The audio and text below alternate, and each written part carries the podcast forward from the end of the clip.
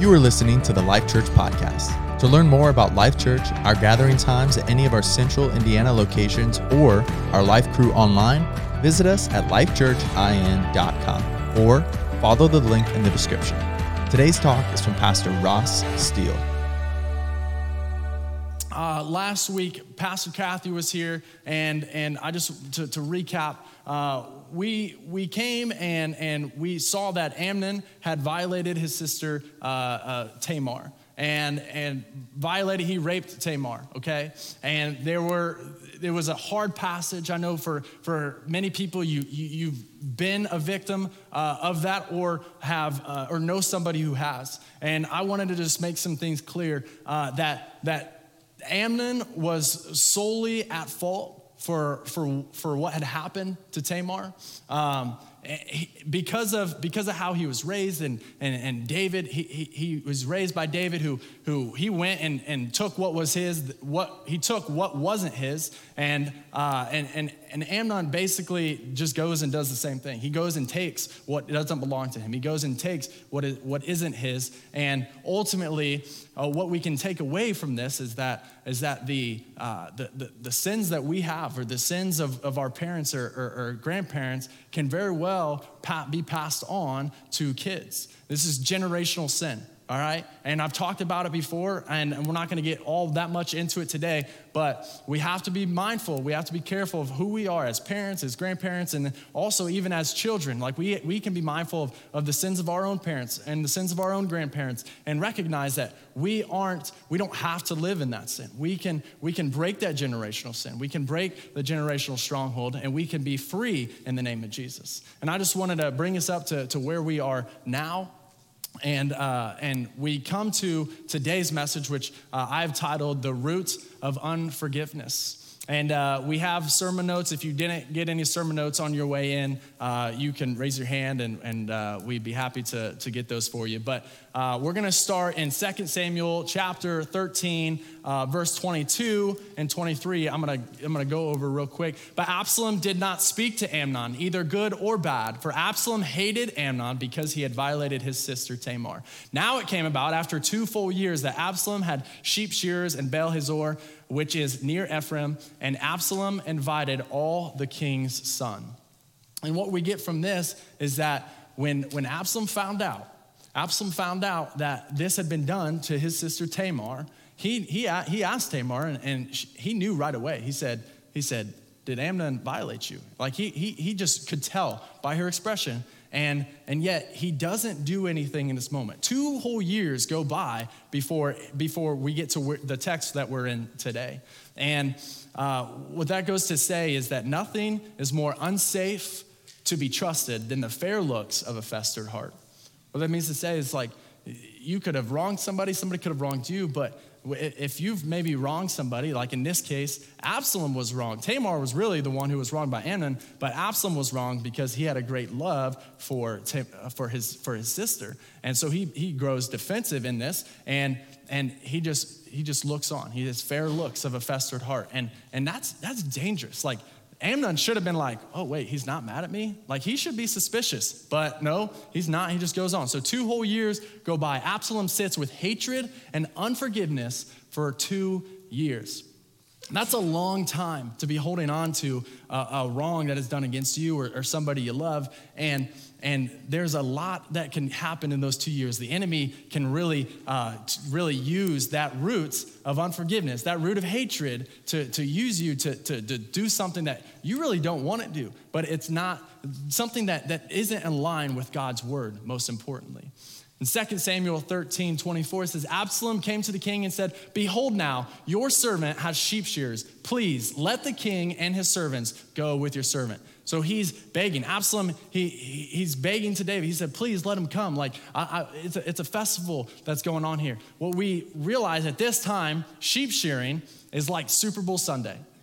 There, there's like it's a whole festival. They got they got drinks, they got food, they got charcuterie boards probably, except they don't probably have boards. It's all probably on the floor. But uh, they, they, they're drinking whatever they're drinking, and it, it's a big festival. It's, it's, it's a nice, it's a big event that they put on. Like it's something that, that you want people to come to. If you're hosting a party, you don't want nobody showing up, especially your family, right? So, unless you got some crazy family, maybe you don't want them coming. But in this case, he wanted everybody there. But it's not because he wanted to celebrate the sheep shearing, it's because he wanted to use it, he wanted to disguise it, to use it to, to take out uh, Amnon for what he had done two years prior.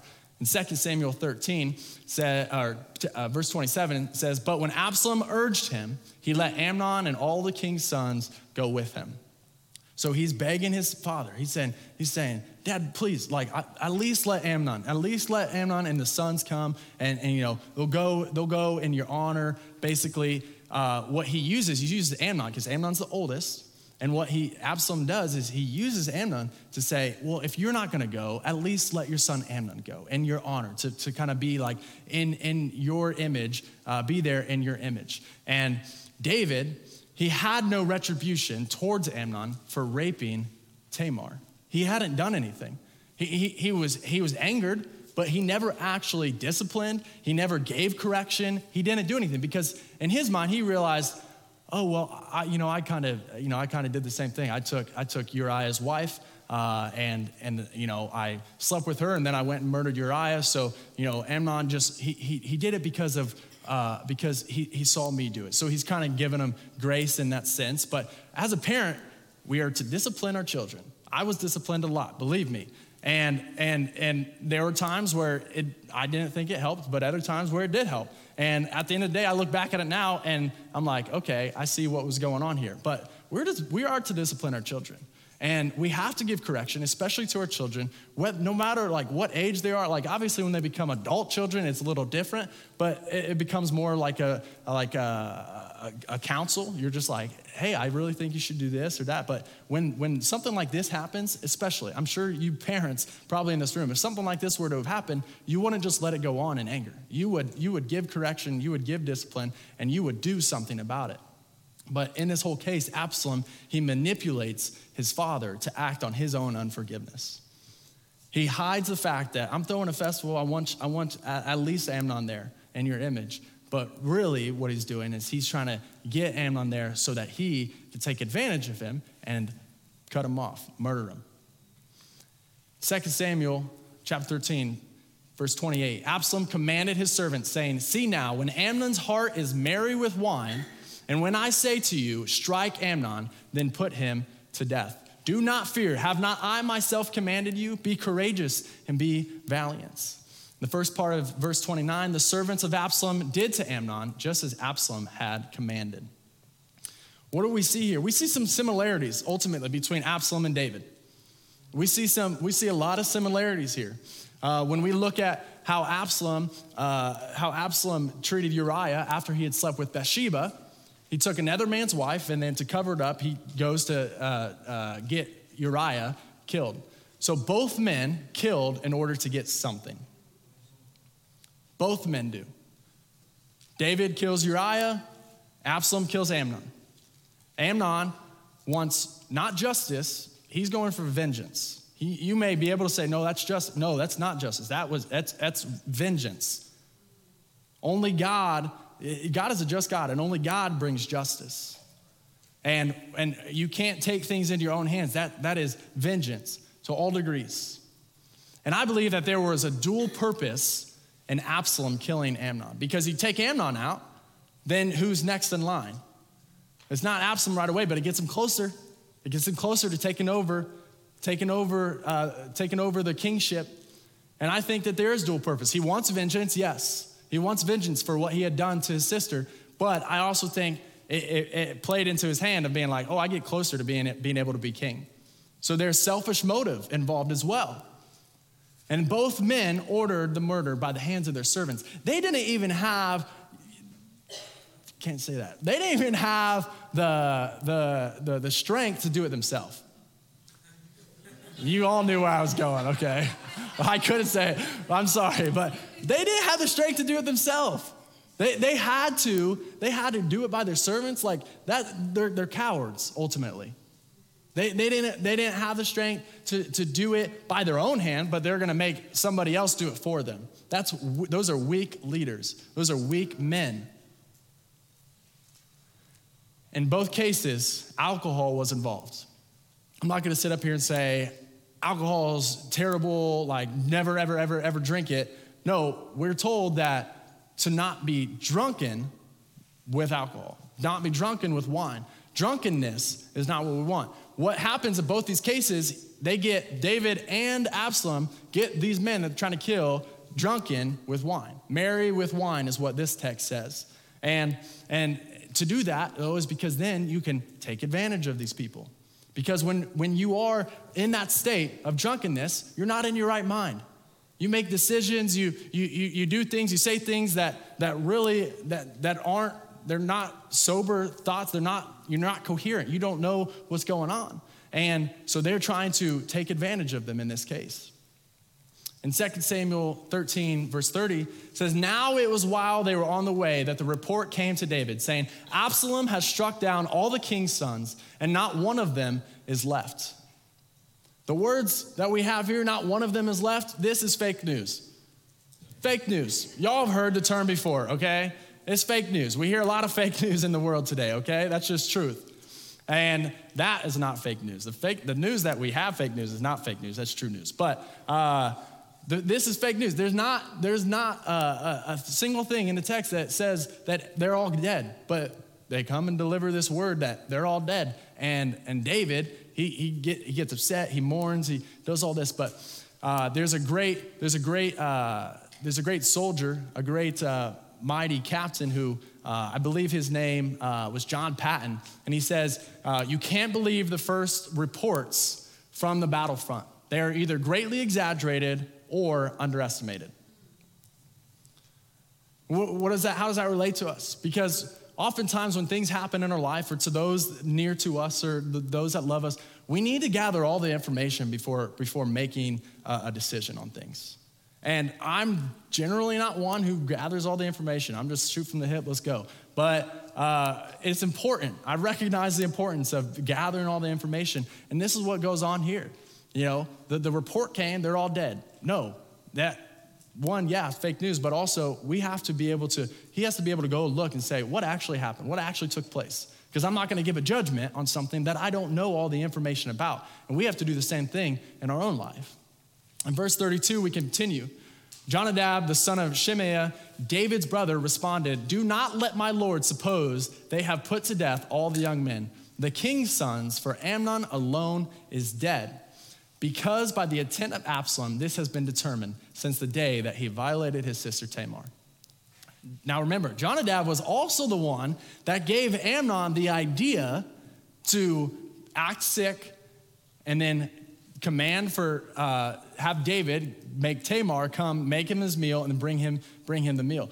Jonadab he he's he's uh, he's a crafty and and mischievous, and this is really ultimately to position himself because he was the first one. He gave that, he gave that idea to Amnon. He planted that seed in Amnon's head, said, hey, you should do this, and then you could have your way with Tamar. But now, now here he is. He's, he's, now he's positioning himself with the king, saying, delivering the good news, saying, hey, no, not, not everybody's dead. It, it's, just, it's just Amnon. And he's positioning himself in a way to, to, to be at the, at the, in the pocket, really, of all these powerful people. Um, he, he does it with Amnon, and he does it here with David. And ultimately, this is our reminder for us today that God is fully aware of our intentions, our thoughts, words, and our actions. He is. He's fully aware. So, just as Jonadab, he, he may have ill intentions, he may have these ill thoughts of what he's going to do with this information. And we, we've all probably been there in our life. We, we haven't had the best thoughts, we haven't had the best intentions. You know, our words, our actions don't show up. But whether, whether we act on them or not, God still knows our thoughts and He knows our intentions. Like, I could, I could genuinely, I could, I don't, I could come up here and say, you know, it, it's, a, it's, a, it's a great honor to, to preach and, you know, say, you know, all glory to God, this and that. But if my intention isn't in line with the heart of God, then I'm, destruction is coming my way, ultimately. And we have to make sure that our heart is in line with the word of the Lord at all times. And we have to, we have to be reminded of this. In verse 37, we continue. Now Absalom fled and went to Talmai, the son of Ammihud, the king of Geshur, and David mourned for his son every day. Talmai is the grandfather of Absalom. Why does he go there? Because I believe that it is a safe place for him. It's, it's family, but but I don't, I don't like if he went to David, you don't know what's gonna happen. David, David, David might respond not so graciously. But he goes to Talmai because it is his grandfather, and I believe that it is a safe place for him. He, he, he can, he can get away. In Exodus 22, uh, it actually says this If a man seduces a virgin who is not engaged and lies with her, he must pay a dowry for her to be his wife. If her father absolutely refuses to give her to him, he shall pay money equal to the dowry for virgins. Deuteronomy 22 also says, right along the same lines, if a man finds a girl who is a virgin who is not engaged and seizes her and lies with her, they, uh, and they are discovered, then the man who lay with her shall give to the girl's father 50 shekels of silver, and he shall become his wife because he has violated her. He cannot divorce her in all his days. What is this saying? This talks about what we read about last week, what was spoken on last week. But really, ultimately, if David had administered biblical correction, Absalom would not have administered his own brutal correction. This is why it's important for us to give correction, the, the, the, the right correction, when, when it's due. Because otherwise, somebody else is going to probably come along and try to give their own correction, try to give their own judgment, and, and it leads them to their own destruction. And we want to we wanna protect people from leading themselves down a path of, of, of, of wickedness. In verse 30, 39, we continue the, the heart of King David longed to go out to Absalom, for he was comforted concerning Amnon since he was dead. He longed after three years. After three years, he goes and, and, and he, he goes away. And after three years, he, he's longing. He wants, that, he wants his son back. And what we see, because he wants his son back, even though he had killed his other son, that David's indulgence towards Amnon is repeated with Absalom. He, Amnon was kind of like his, his favorite son. I mean, it was his first son. So he, he had an indulgence for Amnon, and then we see it here again with Absalom. He, he's basically saying, as a father, you guys, you know, you, you keep doing all these wicked things, but I'm not going to correct you in them because I love you. But I, I, I don't agree with that. I believe that if you, if you really truly love somebody, then you should give correction, or else you're leading them to their own path of destruction. We have to be that as, as friends, families, believers, fellow believers. We have to hold each other accountable. We need to hold each other accountable. And we have to be able to receive the correction ourselves. We have to humble ourselves before the Lord because when the correction comes, because it will, because we're not perfect, not even me, we have to be able to receive it with humble hearts. And what do we take away from all this? Is that when we push God out, we find ourselves knee deep in the painful consequences of our own sin. It's hard to, in these cases, they're, they're, they're taking what, what uh, Absalom would say is justice. It's not, it's vengeance. And, and he's trying to do it in his own power. He's trying to be, he's trying to be judge, jury, and executioner. He's trying to play God in these cases. So he's pushing God out by taking his own route that he thinks needs to be done. He's pushing God out. And then we have the, the painful consequences. He's going to have these painful consequences. We'll see that. Anger is the root of unforgiveness. No doubt he angry. No doubt he was angry. If somebody wrongs you, violates you, or somebody you love and care for and cherish, no doubt you're going to be angry. I get that. I'm not saying he shouldn't, uh, shouldn't be angry. But he, need, he needed to. He needed to learn how to deal with his anger. He needed to learn how to forgive. He needed to learn how to deal with uh, Amnon uh, uh, from a biblical correction standpoint instead of just trying to go and, and, and play God because destruction is coming. And what we see here is because of David's sin uh, with Bathsheba and Uriah, it's going through all, all, his, all his children. His children are being punished because of his sin. That's what's happening here. And we must take our anger and unforgiveness very seriously. Otherwise, it will boil over and those around us will suffer. See, what you guys, what, we don't realize is, is that if we don't deal with our unforgiveness, if we don't deal with our hatred, if we don't deal with our anger, then really the only people we're hurting is ourselves and those closest to us. Because the enemy likes to use that unforgiveness. He likes to take it and, and, and twist it in our hearts. And, and, then we, and then we grow angry, and then, and then we react to things in greater ways than we really shouldn't be reacting you know, so greatly towards. And, and, and, and we just lose sight of, of, of who, who we are. We lose sight of whose we are at times. And we try to, we try to play God in our own lives.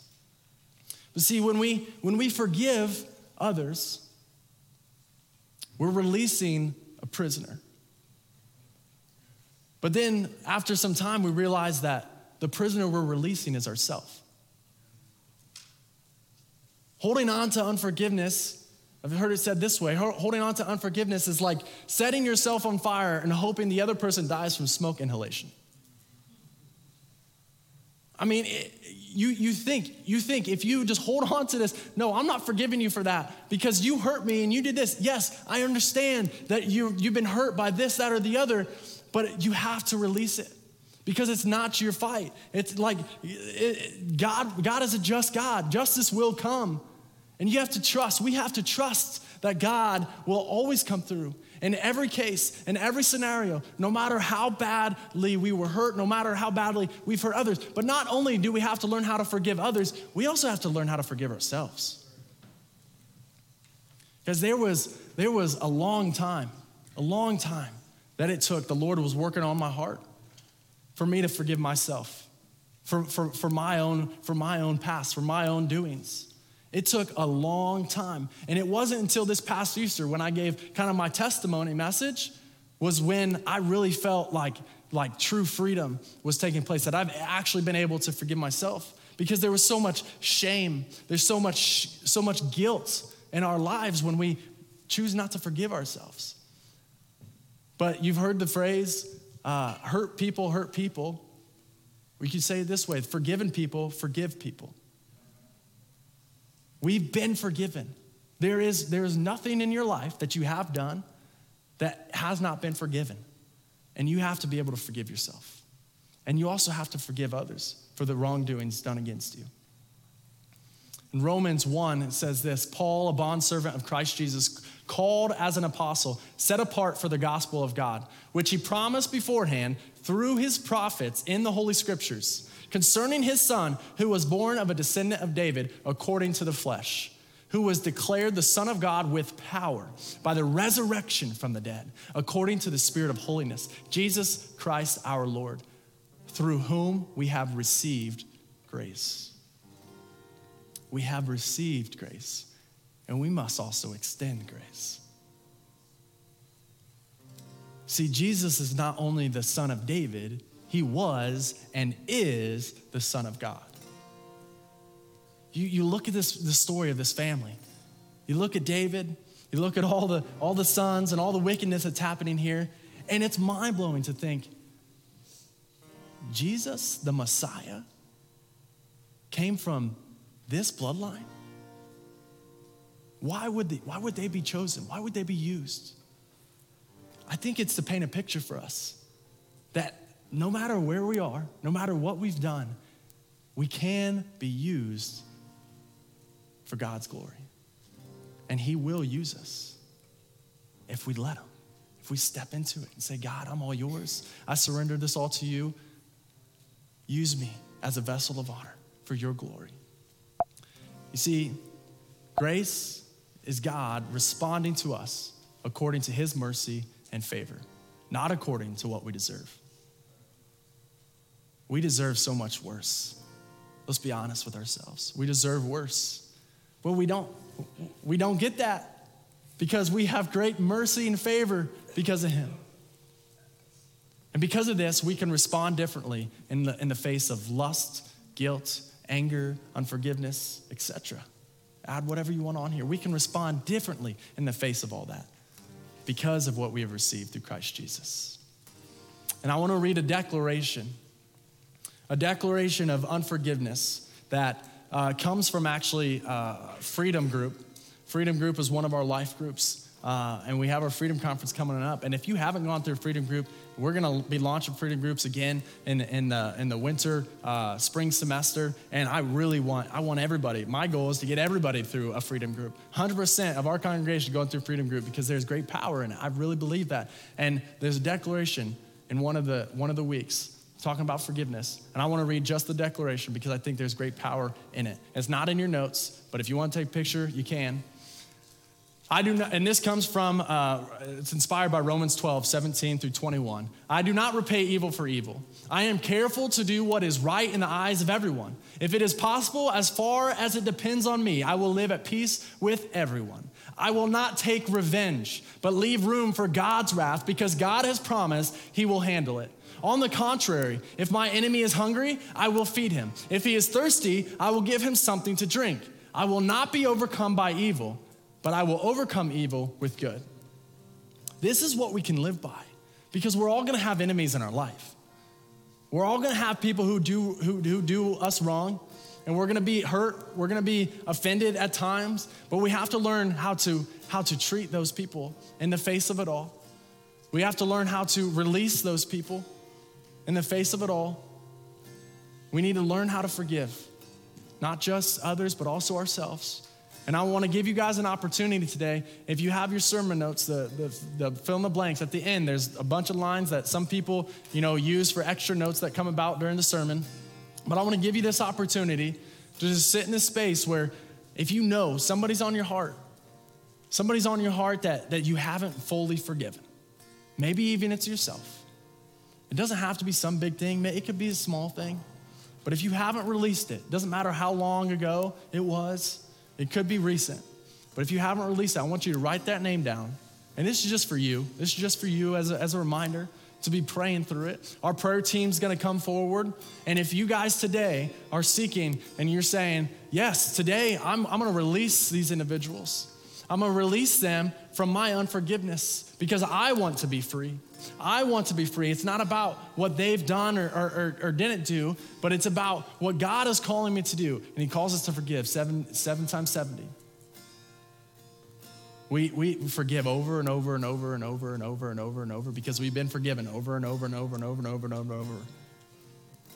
He wants that for you today. He calls us to that. So as you write those names down, or, or a name, it could be singular name, it could be a number of names. I want you to write it down, and, and I strongly encourage you to come forward. Let us pray with you. Let us pray with you. Let us pray through this forgiveness. And maybe you feel like it doesn't happen today, but we're taking steps in the right direction. And we continue to pray, and we continue to release, we continue to forgive. But there is great power in prayer. There is great, great power in prayer. And we are a praying church, so I want you to come forward. And maybe if you're you're here today in life and you're like haven't really forgiven yourself and you really beat yourself down in a way because of things you've done, I want you to come and release it. Lay it down at the altar today.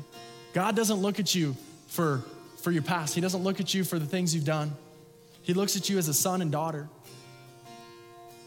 He looks at you as a son and daughter, and he, and he welcomes you with open arms.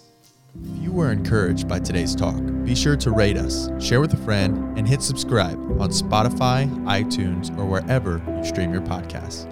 Our mission is simple come to life, connect to grow, find your purpose, make a difference. Thanks for listening to the Life Church Podcast.